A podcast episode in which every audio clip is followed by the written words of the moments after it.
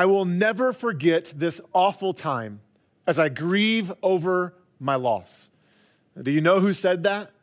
Really, anyone could say it, right? Grief has a way of sticking with us. Grief has a way of sticking to us.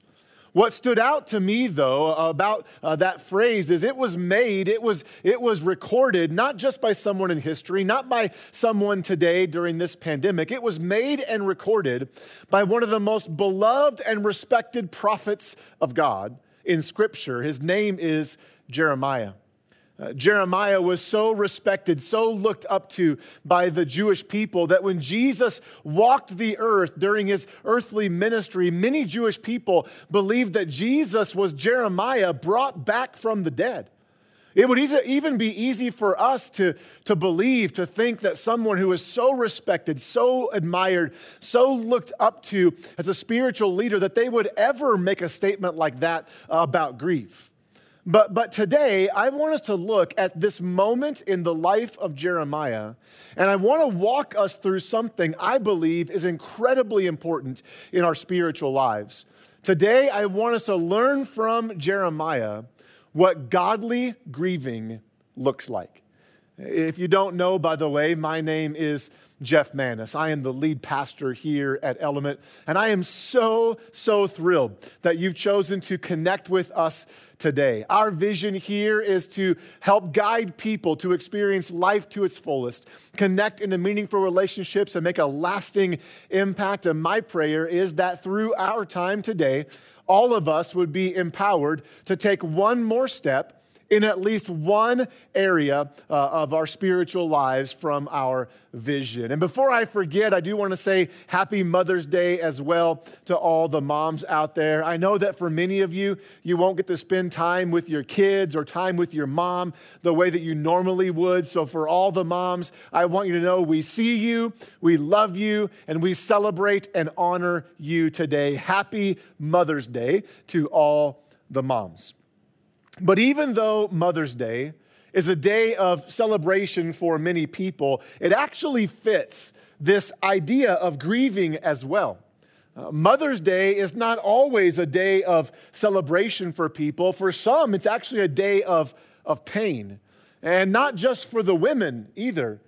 For many people, Mother's Day is a reminder of a mom that was taken too soon from the earth, from this life. It's a reminder for others of the fact that you long to be a parent, but you are unable to have children for whatever reason. For other people, it might be a reminder of a broken relationship with a mom or an abusive relationship with a mom. And please hear me, I'm not saying that to pour salt into open wounds. I'm just acknowledging the fact that with all the celebration we have on Mother's Day, and we should celebrate, it's a day to celebrate our moms, but with all the celebration, there's pain for many people on Mother's Day.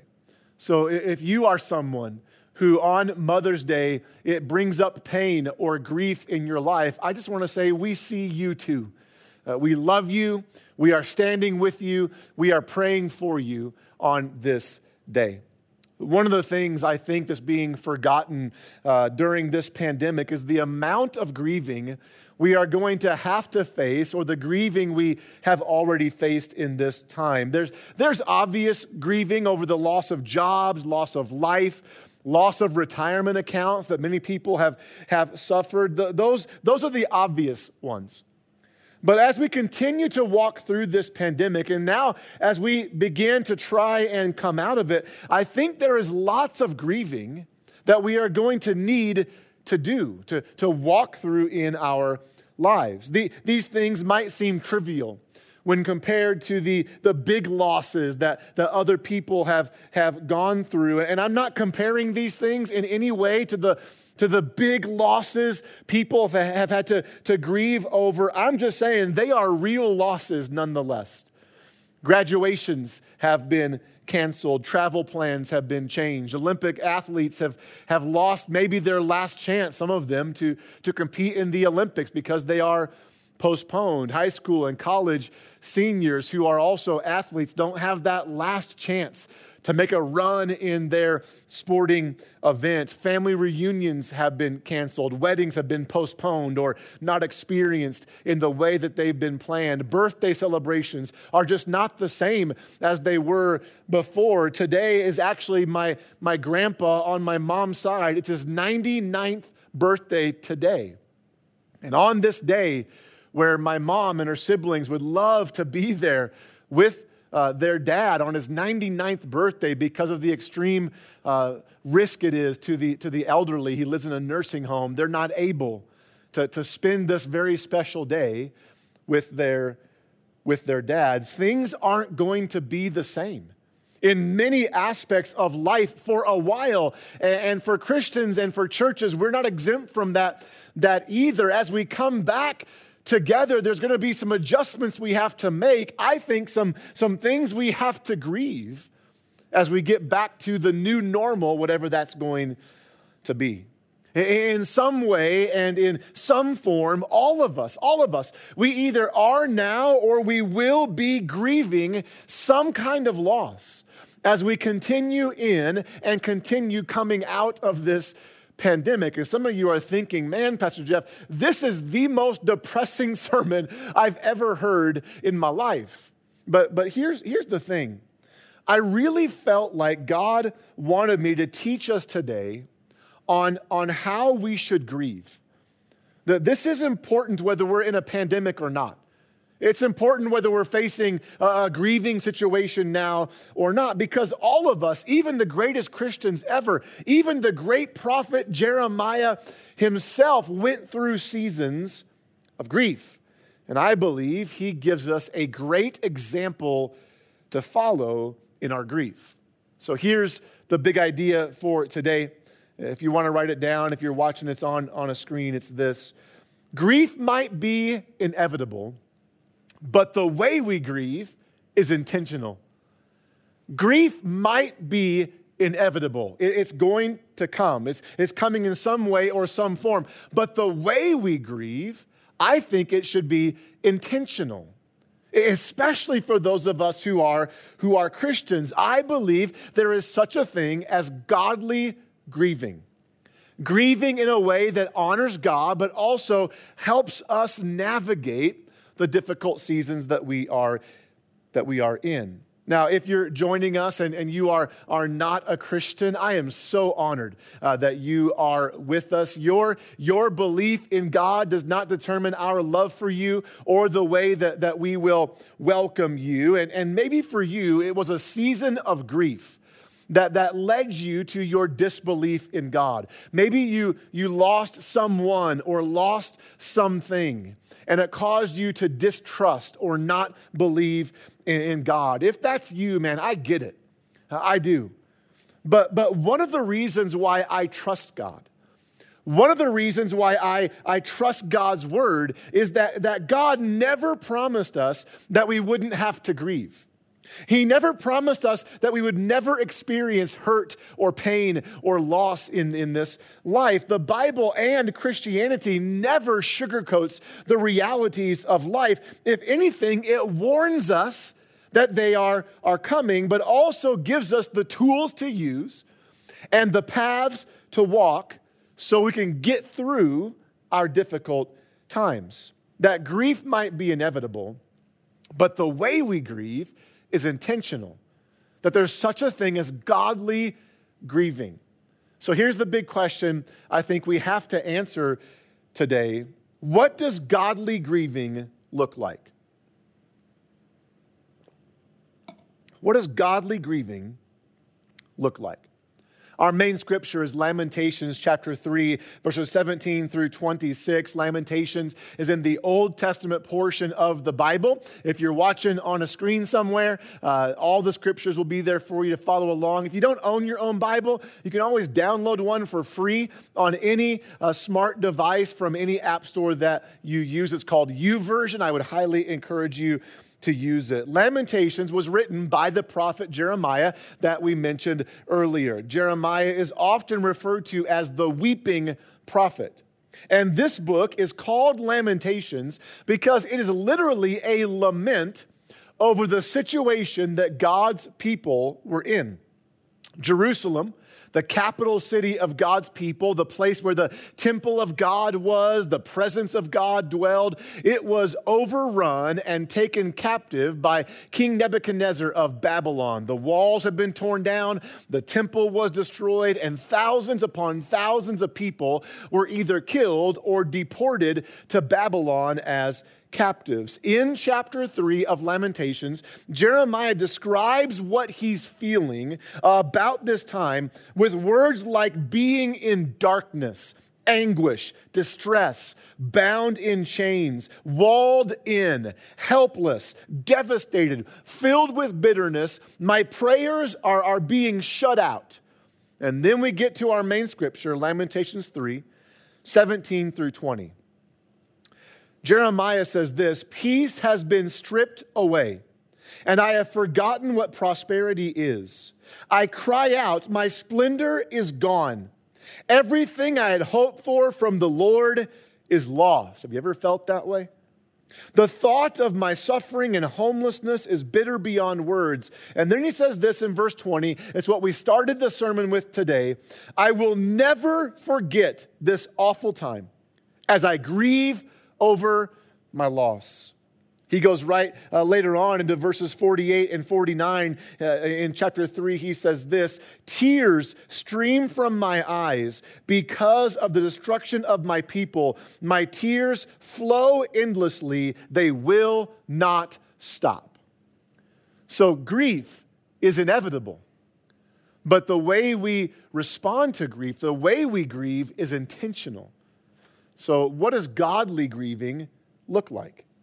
Well, the first thing you might think is a joke. You might think this is not even a point. We should all understand this, but it's deeper than what you think. The first way we grieve is this. Number one, there should be tears. There should be tears. And when I say tears, I don't just mean physical tears, although that may be. That often happens in our grief. But that's not the only thing I'm referring to here. It's much deeper than that.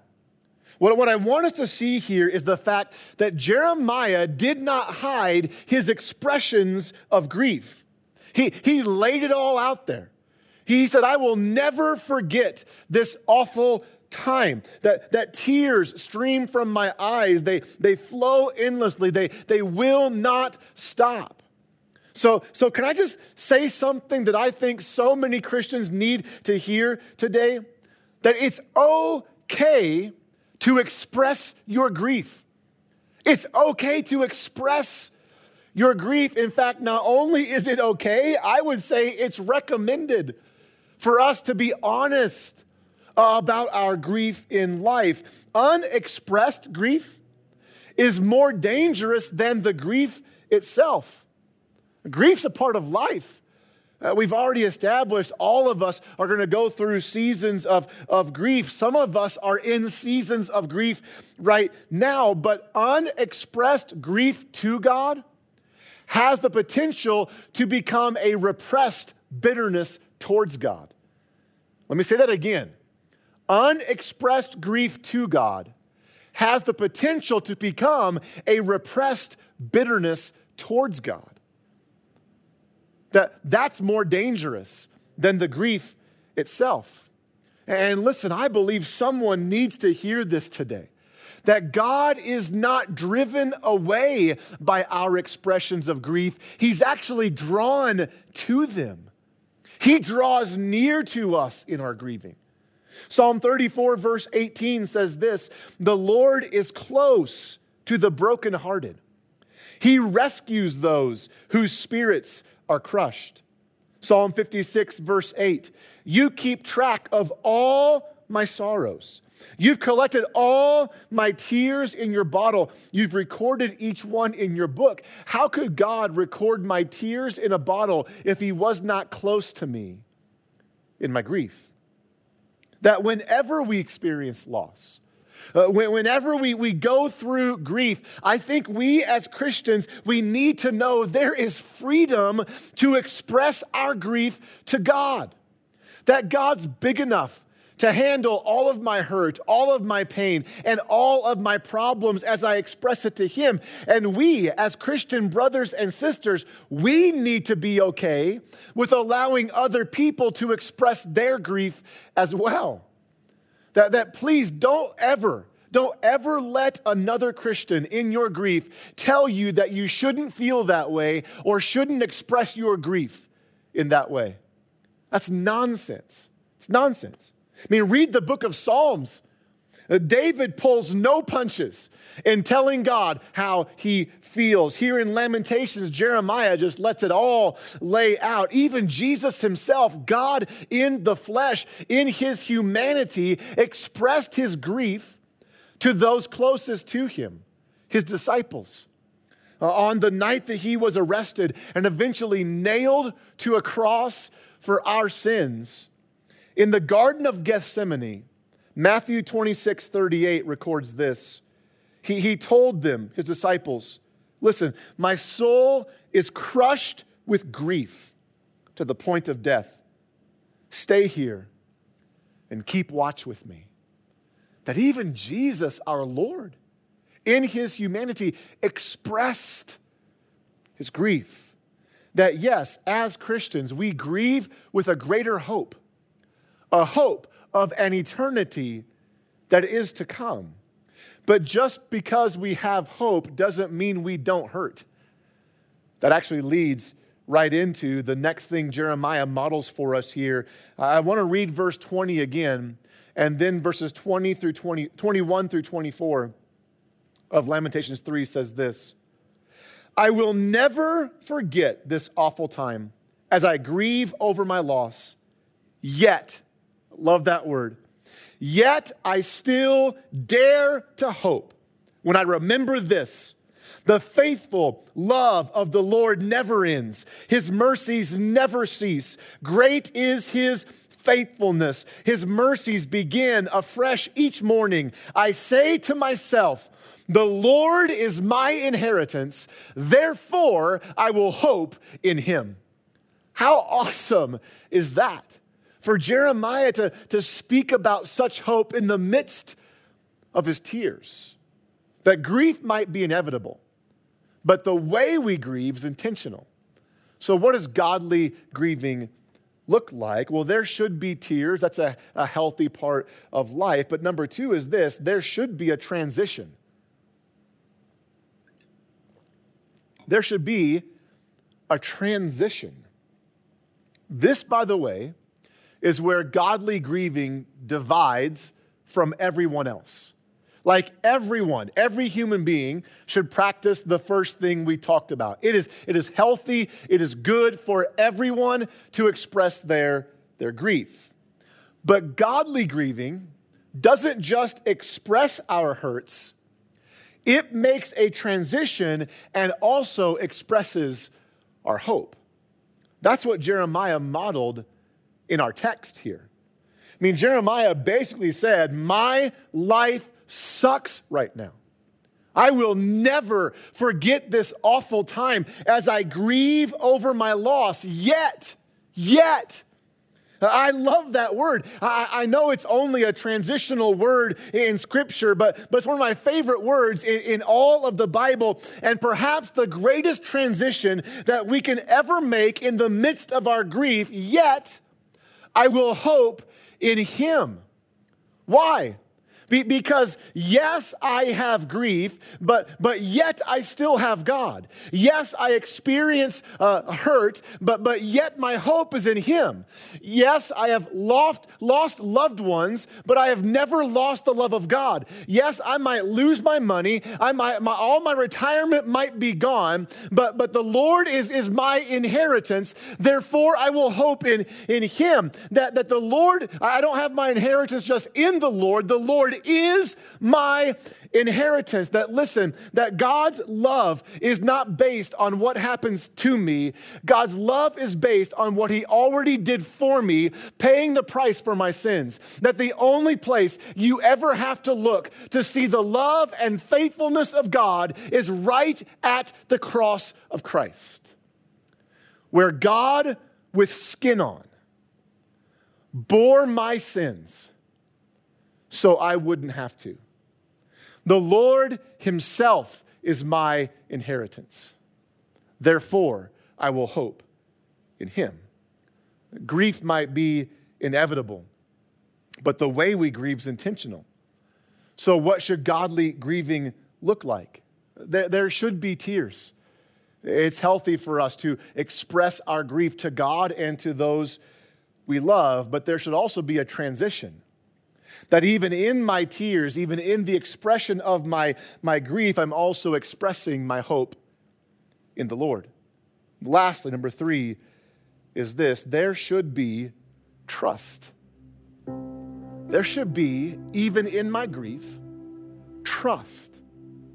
Verses 25 and 26 of our main scripture, Jeremiah says, "The Lord is good to those who depend on him, to those who search for him. So it is good to wait quietly for salvation from the Lord." That in the midst of our grief, in the midst of our hurt, yes, there should be tears. That's healthy. Yes, there should be a transition of yet I will hope in him, but there also needs to be a trust that I'm choosing to trust the Lord, to depend on him, regardless of what happens in this life. This is one of the reasons why I believe communion should be so powerful as a reminder in our lives. Communion, often called the Lord's Supper, was instituted by Jesus during the last meal that he shared with his disciples before his death and resurrection. It was the last time that he was with them, and in the Lord's Supper, he reminded them of why they could trust him, why we can trust him. On that night, Jesus warned them about the bad things that were about to come, the grief they were going to walk through. But he also reminded them that even in their grief, they could have peace. Even in their grief, they could trust him. As a part of his final conversation with them, look what he said in John 14:27, "I am leaving you with a gift, peace of mind and heart." We've used this verse several times in the last couple of weeks. "And the peace I give is a gift the world cannot give, so don't be troubled or afraid." Then John 16:33, "I have told you all this so that you may have peace in me. Here on earth you will have many trials and sorrows, but take heart because I have overcome the world." And why can we have peace even in the midst of our grief? Why can we trust him? Because he gave his body for us. He shed his blood for us. He died on the cross for us. And he rose to life so that he can live in and through us. As Jesus was sitting around the table with his disciples on that last night of his earthly life, he took some bread. He broke it. He passed the bread around the table and he said, "Take this and eat it. And whenever you eat this bread, remember me, my body given for you." And then he took a cup of wine and he passed the cup around the table and he said, "Drink it." And he said, "Whenever you drink this cup, remember me, my blood shed for you, for the forgiveness of your sins and the sins of mankind." That Jesus is the Lamb of God who takes away the sins of the world. We can trust him. because he paid the price for our sins by dying on the cross, and then he overcame the world and all of its grief by rising from the dead. That grief might be inevitable, but the way we grieve is intentional. So what does godly grieving look like? There should be tears. We should express our grief, but there needs to be a transition that yet I will hope in him. And then there needs to be a trust that Jesus, because of what you did for me, I trust you. I trust you, even in my grief. Have you made that decision yet? Have you made the decision to trust Jesus with your life, to put your faith in him for the forgiveness of your sins? If you haven't done that yet, today is the perfect day. I would even say right now, you can put your faith and trust in Jesus by simply expressing your faith through this prayer. Just pray this prayer silently in your heart to God. Father in heaven, I believe in Jesus. I believe he died for my sins and rose from the dead. So Jesus, I put my faith in you. Forgive me of my sins. Wash me clean, make me new. Come into my life. Empower me by your Holy Spirit to repent and turn from my old sinful life and now follow you in a new life. I receive from you salvation. Lord, help me to trust you, even in my grief. Thank you for loving me, Jesus. I will do my best to love you back. It's in Jesus' name I pray. Amen. If you just prayed that prayer to ask Jesus into your heart, I'm so proud of you. We are proud of you. Your Heavenly Father is proud of you. And we want to say welcome to the family. If you're watching on the live platform, you can just click the button that says you are raising your hand to acknowledge that you are committing your life to Jesus, putting your faith in him. If you're watching somewhere else, you can just text us the word one to the number 41400. Text the word one to 41400, and we want to welcome you into the family today and offer you some free resources as well that gets you taking your next step with Jesus. Here in a moment, the band's going to lead us in worship. Both songs that they are singing today tie perfectly into this subject we've been talking about today. But as you worship, I want to challenge you to make that transition. Maybe during worship, you're going to take communion. That's what I would challenge you to do. That get some juice or a drink, get some bread or something to represent the body of Christ. And as you worship, I want you to take a moment during worship and then receive communion. And when you do that, you might need to express some grief. Maybe some tears need to be shed. Maybe you need to tell God or tell someone in your life how you are really feeling and how you are really doing. But as you do that, as you receive communion, as you express your grief, I want you to make that transition and say, yet I will hope in him. The Lord is my inheritance. So I'll hope in him. And I want you in worship to express your trust in God as well. Maybe you're gonna express trust in his promises. We're gonna sing about his promises. Maybe you express trust in his faithfulness and love. We're going to sing that as well. Whatever you need to express in this time, I would encourage you to do that. So let me pray for you. And then when I'm done, we're going to move into worship. And I would ask you to take communion during that time. Father in heaven, thank you, Lord, so much for the amazing example of people in Scripture, even Christ himself, of what it looks like to walk through grief. Lord, in our seasons of grief, Lord, I pray for myself, I pray for our church, I pray for everyone who's listening, that we, Lord, would be free to express our grief, that we'd shed tears. But Lord, in those tears, I pray we'd make the transition to also express our hope. And Lord, in the very end, regardless of what you do, I pray that we would trust you. So now, Lord, we take communion, the body of Christ given for us, the blood of Christ shed for us, reminding us that we have a Lord that we can trust. The Lord is my inheritance. Therefore, I will hope in him. We love you, God. We give you praise. In Jesus' name, amen.